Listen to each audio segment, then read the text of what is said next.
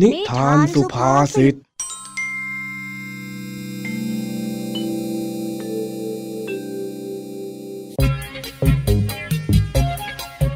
วัสดีครับ ยินดีต้อนรับเข้าสู่นิทานสุภาษิต ช่วงเวลาแห่งความขำขัน ที่พี่แม็กขอรับประกันความฮากลับมาพบกับเรื่องราวสนุกปนปั่นป่วนของเจ้าจ้อย ลุงทองดี และผองเพื่อนที่บ้านนาป่าดอนกันอีกเช่นเคยนะครับ สำหรับนิทานสุภาษิตเรื่องแรกในวันนี้ จู่ๆเจ้าจ้อยก็หันไปเห็นหลังคาบ้านของคนที่มีฐานะดีกว่า แล้วก็เกิดความอยากได้อยากมีขึ้นมา ลุงทองดีจึงได้อธิบายให้เจ้าจ้อยเข้าใจ ว่าการที่จะมีอะไรนั้นต้องเหมาะสมกับต้นทุนที่ตัวเองมีอยู่ด้วย ถ้าไม่เช่นนั้นก็จะเป็นการทำอะไรเกินตัว และนำมาซึ่งความลำบากนั่นเอง และนี่ก็ทำให้เจ้าจ้อยเข้าใจอะไรขึ้นมาบ้างนิดหน่อย ไปฟังเหตุการณ์นี้พร้อม ๆ กันกับนิทานสุภาษิตตอน นกน้อยทำรังแต่พอตัว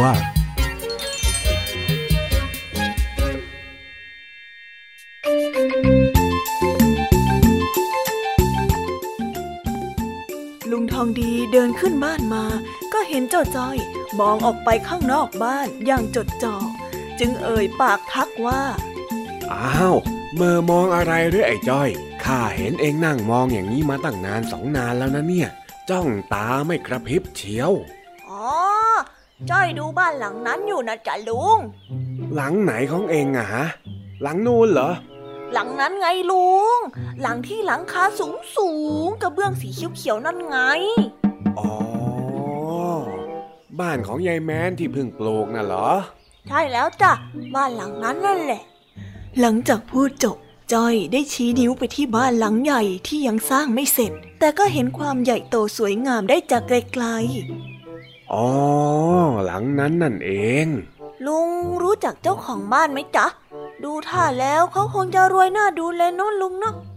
เฮ้ยเขาก็ไม่ได้รวยมากมายอะไรหรอก ลูกหลานก็ไม่มี แต่ดันสร้างบ้านซะใหญ่โออาชาวบ้านเขาก็ยังนินทากันอยู่เลยอ้าวเขาไม่รวยหรอกเหรอ แล้วเขาเอาเงินที่ไหนมาสร้างบ้านหลังใหญ่ขนาดนั้นละจ๊ะลุงเฮ้ออันนี้นี่ข้าก็ไม่รู้เหมือนกันแฮะ แต่ข้าก็คิดนะ ว่าที่จริงแล้วเนี่ย ถ้าหากว่าทำบ้านหลังเล็ก ๆ กว่านี้ก็น่าจะดีกว่า อย่างน้อยๆเนี่ยมันก็ประหยัด แถมยังเก็บเงินไว้ใช้ทำอย่างอื่นได้ อยู่อย่างนกน้อยที่ทำรังแต่พอตัวเนี่ยยังไงมันก็ต้องดีกว่าอยู่แล้ว นกทำรังอะไรนะลุงจ้อยพูดถึงบ้านหลังนั้น ลุงจะมาดูนกอะไรนะ่ะ ไม่ใช่อย่างนั้น ที่ข้าพูดว่านกน้อยทำรังแต่พอตัวเนี่ย มันเป็นสำนวนไทยที่หมายถึง การรู้จักทำอะไรที่พอดีเหมาะสมกับฐานะ หรือว่าสถานภาพของตัวเอง เหมือนกับที่ยายแมนเขาสร้างบ้านหลังใหญ่โต แต่ก็อยู่กันแค่สองคน แถมยังต้องใช้เงินสร้างบ้านมากมายเกินจำเป็น อย่างยายแมนเนี่ยเขาเรียกว่านกน้อยที่ไม่รู้จักทำรังให้พอตัวแต่จ้อยเองก็อยากมีบ้านหลังใหญ่ ๆ เหมือนกันนะลุง มันคงเท่น่าดูเลยนะ เฮ้ย เอ็งเนี่ยนะ งั้นเอาอย่างนี้ เดี๋ยวข้าจะเล่านิทานให้เองฟังก่อนที่จะตัดสินใจ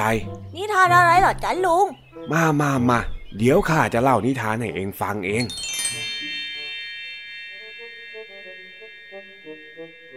กาละครั้งหนึ่งนานมาแล้ว มีฝูงนกฝูงใหญ่กำลังบินอพยพย้ายรัง เพื่อที่จะหนีอากาศหนาวจากที่หนึ่งไปยังอีกที่หนึ่ง พอฝูงนกบินมาถึงป่าแห่งหนึ่ง หัวหน้านกก็บอกพวกนกทั้งหลาย ว่าวันนี้จะให้พักที่ป่าแห่งนี้ และจะใช้ป่าแห่งนี้เป็นที่พักอาศัยในช่วงฤดูหนาว เนื่องจากว่าป่าแห่งนี้มีต้นไม้หลายต้น แถมยังมีใบปกคลุมแน่นหนาพอที่จะบังลมหนาวให้ได้ และหัวหน้านกก็ได้บอกกับนกทั้งหลายว่า จงหากิ่งไม้และใบไม้มาสร้างรังของตน พื่อใช้อยู่อาศัยชั่วคราวไปก่อน จากนั้นเหล่านกทั้งหลายก็ได้แยกย้ายกันออกไปตามหากิ่งไม้ใบไม้มาทำรังของพวกมัน แต่ก็มีนกอยู่ตัวหนึ่งพยายามสร้างรังที่มีขนาดใหญ่จนเกินไป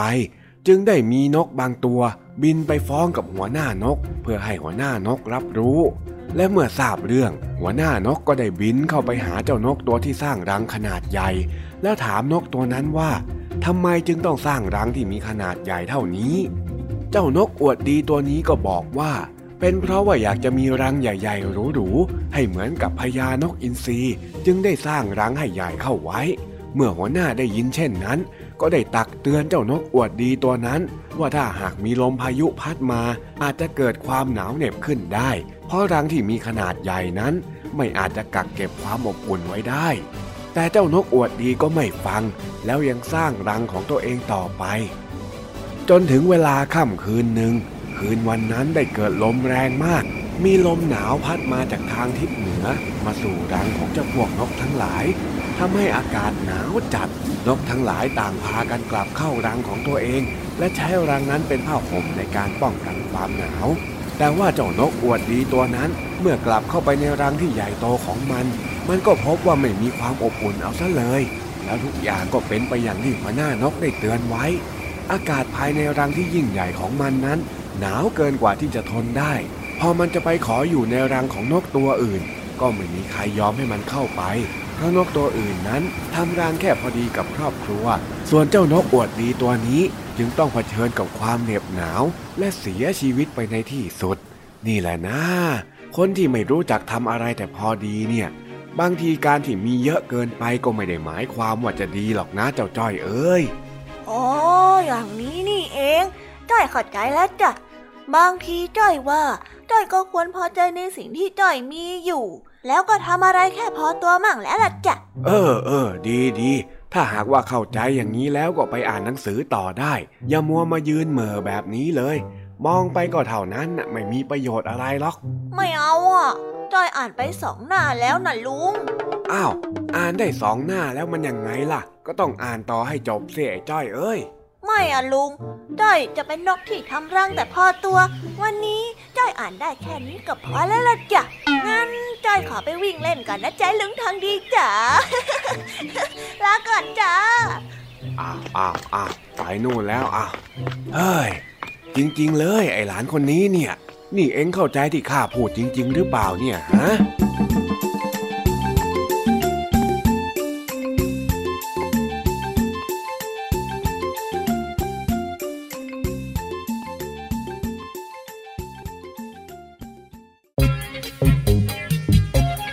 การทำอะไรเท่าที่ตัวเองพอจะมีแรงทำได้ ก็เหมือนกับสำนวนนกน้อยทำรังแต่พอตัว ที่ลุงทองดียกมาให้เจ้าจ้อยได้เรียนรู้ในวันนี้ ซึ่งนี่ก็เป็นข้อคิดหนึ่งที่เกี่ยวกับความรู้จักพอใจ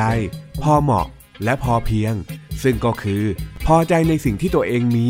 ใช้ทรัพยากรแบบพอเหมาะ และดำรงชีวิตอย่างพอเพียง เพื่อให้เราไม่ต้องลำบากด้วยการจ่ายเงิน เพราะความต้องการที่มากเกินตัว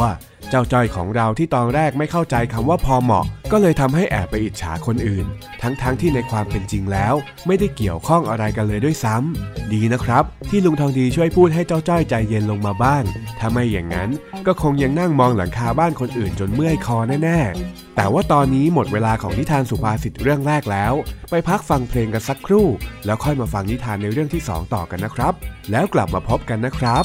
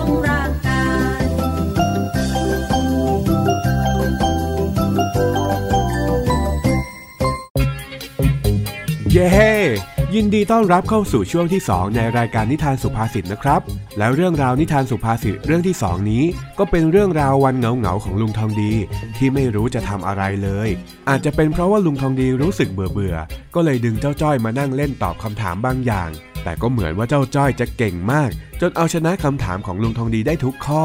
ทำให้ลุงทองดีอึ้งกันไปเลยทีเดียว ไปติดตามเรื่องราวความเก่งกาจของเจ้าจ้อยกันได้ในนิทานสุภาษิตตอน คมในฝักวัน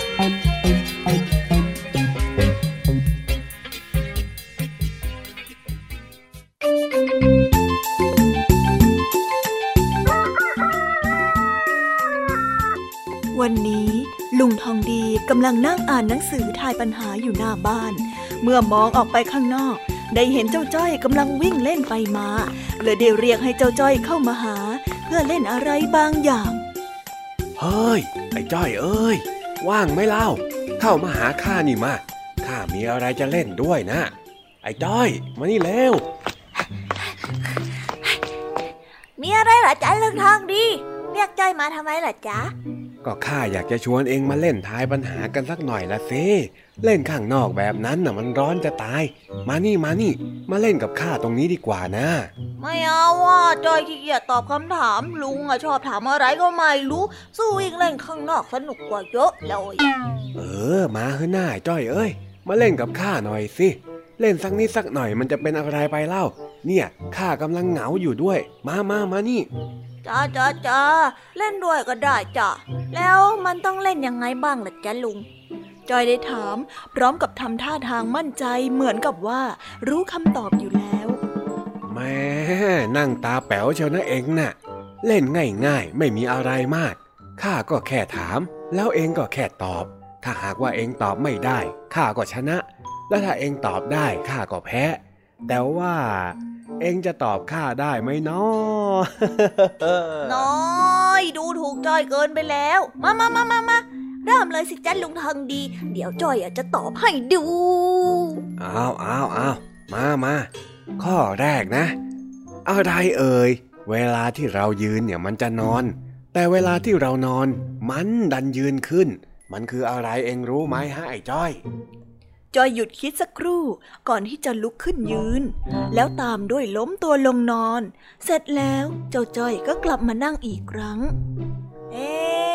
อะไรนะอะอะอะจ้อยรู้แล้วจอยรู้แล้วเท้ายังไงล่ะลุง เวลาที่เรายืนน่ะ เท้ามันก็จะนอน เวลาที่เรานอน เท้ามันก็จะยืน ใช่ไหมจ้าลุงทองดี โอ้โห ตอบได้ด้วยเฮ้ย แต่ว่ามันคงจะฟลุกละมั้ง เองน่าจะตอบได้แบบมั่วๆนั่นแหละฮะถ้าลุงทองดีไม่เชื่อ ลุงทองดีก็ถามจ้อยมาอีกก็ได้ มาสิมาสิจ้อยไม่กลัวหรอกอ๋อท้าทายข้าใช่ไหม ได้ได้อ้าวถ้างั้น ปรากฏการณ์น้ำขึ้นน้ำลงเนี่ย มันเกิดจากอะไรเองรู้ไหมฮะไม่เห็นจะยากเลยจ้ะลุง ก็เป็นเพราะแรงดึงดูดระหว่าง โลกกับดวงจันทร์แล้วก็ดวงอาทิตย์ยังไงล่ะจ๊ะ เฮ้ยทำไมเองตอบได้เนี่ยฮะ มันแปลกประหลาดไปหน่อยแล้วนะ ก็จ้อยเก่งนี่นะ บอกแล้วไม่เชื่อจ้อยอะงั้นข้าจะถามอีกข้อหนึ่งคำถามไม้ตายเลยอันเนี้ย ใครอายุเยอะที่สุดในบ้านหลังนี้ เองลองตอบมาสิก็ต้องเป็น ต้นจำจุลีหน้าบ้านของลุงทองดีสิจ๊ะเฮ้ย ตอบถูกอีกแล้วเนี่ย นี่มันอะไรกันเนี่ยฮะไอ้จ้อย ลุงทองดีไม่ได้กินจ้อยหรอก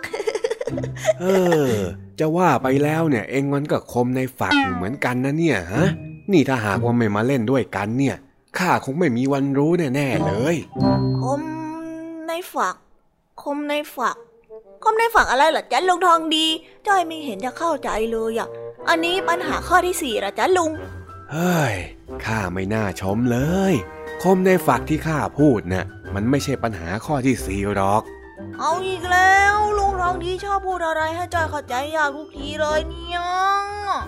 เฮ้ยคมในฝักเนี่ยมันเป็นสำนวนไทย ที่เอาไว้เปรียบเทียบคนที่มีความรู้ความสามารถ แต่ไม่ได้แสดงออกมา ไม่โอ้อวดจนเกินจำเป็น เปรียบเหมือนกับดาบที่มันคม แต่ว่าเก็บไว้ในฝัก ไม่จำเป็นต้องเอาออกมาโชว์พร่ำเพรื่อยังไงล่ะเจ้าจ้อยอ๋อ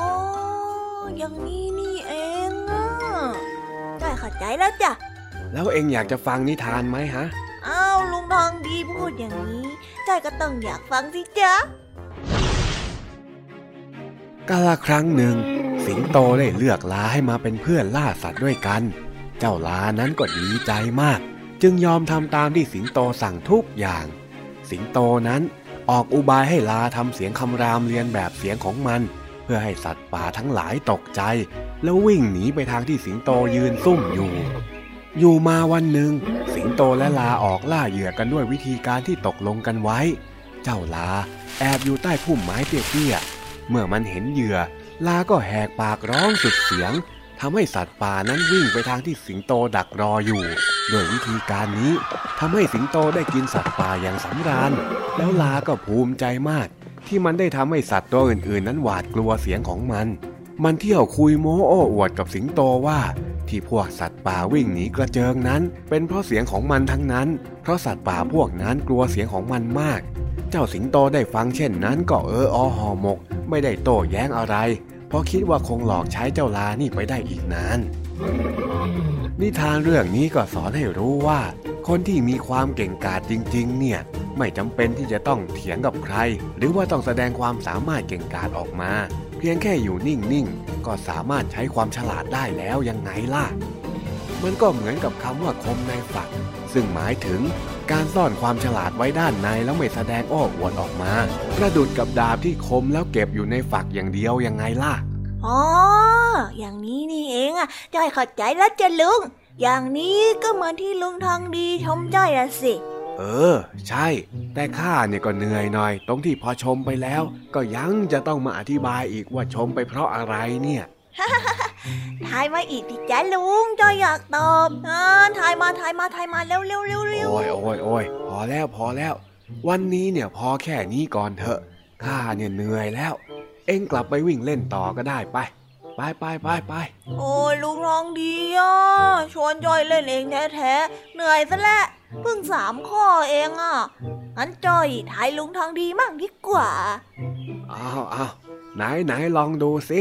เองจะมีคำถามที่ยากสักแค่ไหนกันเชียว ลองทายมาลองทายมาอืมเตรียมตัวตอบนะจ๊ะลุงทองดีมาอะไรเอ่ย อยู่สูงสูง เออ ม้าอะไรของเองมันจะไปอยู่สูงขนาดนั้นล่ะนั่นฮะ อืม ข้าขอตอบละกัน ข้าว่ามันต้องเป็นม้าบินได้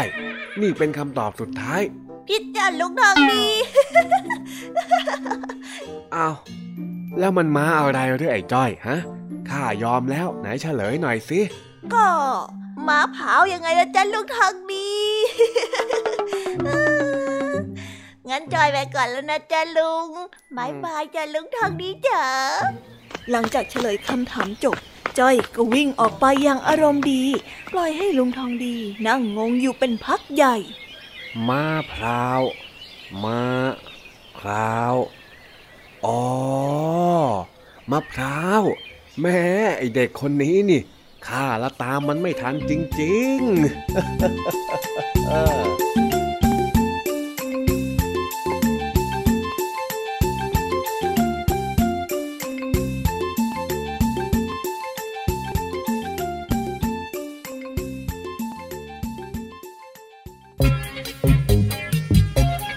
เจ้าจอยของเรานี่สุดยอดไปเลยจริง ๆ ที่ตอบคำถามของลุงทองดีได้อย่างอยู่หมัด อาการคมในฝักมันเป็นแบบนี้นี่เอง แต่นอกจากเจ้าจ้อยจะเก่งที่ตอบคำถามได้แล้ว ก็ยังเก่งมากที่มาพูดคุยให้ลุงทองดีคลายเหงาไปได้ จะว่าไปแล้ว ผู้สูงอายุเนี่ยก็คงจะมีวันที่เหงาๆเหมือนกันนะครับ น้องๆที่มีผู้ปกครองสูงอายุ เคยสังเกตกันบ้างไหมเอ่ย ว่าบางทีนั้น คุณปู่ คุณย่า คุณตา คุณยาย อาจจะนั่งเหงาอยู่ก็เป็นได้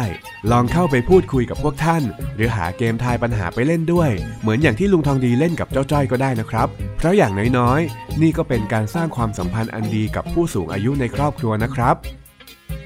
ในวันนี้ก็หมดช่วงเวลาของพี่แม็กและรายการคิสอาวกับช่วงนิทานสุภาษิตกันไปแล้วนะครับ หวังว่าน้องๆจะสนุกกับนิทานสุภาษิตและเกร็ดความรู้เล็กๆ น้อยๆ จากนิทานที่พี่แม็กนำมาฝากกันนะครับ ส่วนใครที่ฟังไม่ทัน หรือว่าอยากจะฟังซ้ำอีกรอบ ก็สามารถเข้าไปฟังได้ที่ Thai PBS Podcast ในทุกๆ แอปพลิเคชันได้เลยนะครับสำหรับวันนี้พี่แม็กขอลาไปก่อน ไว้พบกันใหม่ในตอนถัดไปนะครับบ๊ายบายครับ